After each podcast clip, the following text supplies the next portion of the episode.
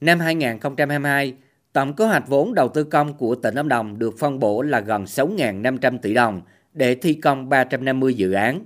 Trong đó, có 722 tỷ đồng là nguồn vốn kéo dài từ năm 2021 chuyển sang.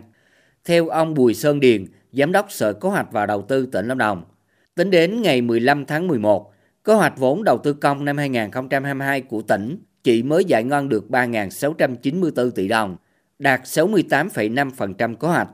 Sở dĩ việc giải ngân vốn chậm do gặp nhiều khó khăn vướng mắt trong giải phóng mặt bằng và các thủ tục hành chính. Hiện đơn vị đang tích cực phối hợp với các cơ quan chức năng của tỉnh, đốc thúc các chủ đầu tư đẩy nhanh tiến độ thi công. Phấn đấu đến ngày 31 tháng 12 tới, đạt tỷ lệ giải ngân trên 95% và đến hết quý 1 năm 2023 đạt 100% kế hoạch. Chúng tôi đã làm việc đối với từng chủ đầu tư các địa phương phải nói là có nhiều cái nội dung khó khăn. Tuy nhiên cái dự báo và các cái cam kết của các chủ đầu tư là hầu hết là đều sẽ là giải ngân đảm bảo theo cái tiến độ khối lượng vốn còn lại rất là lớn trong khi cái thời gian mà thực hiện thì chỉ còn khoảng khoảng hơn một tháng nữa thôi. Chúng Tôi cũng đã có đôn đốc có nhắc nhở làm việc điện thoại một số dự án mà nó có nguy cơ trượt tiến độ thì cũng đã có báo cáo ban tỉnh. Đáng chú ý, các dự án có nguồn vốn giải ngân chậm đều rơi vào những công trình do các sở ngành của tỉnh làm chủ đầu tư. Cụ thể, Sở Thông tin và Truyền thông được phân bổ 22 tỷ đồng nhưng chỉ mới giải ngân được 28%.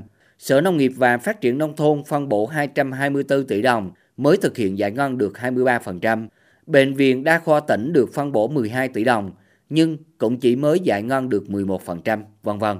Trước tình trạng vốn đầu tư công trên địa bàn giải ngân khá chậm, Ông Trần Văn Hiệp, Chủ tịch Ủy ban Nhân dân tỉnh Lâm Đồng cho biết sẽ kiên quyết xử lý trách nhiệm đối với các chủ đầu tư nếu không đảm bảo giải ngân vốn theo đúng kế hoạch.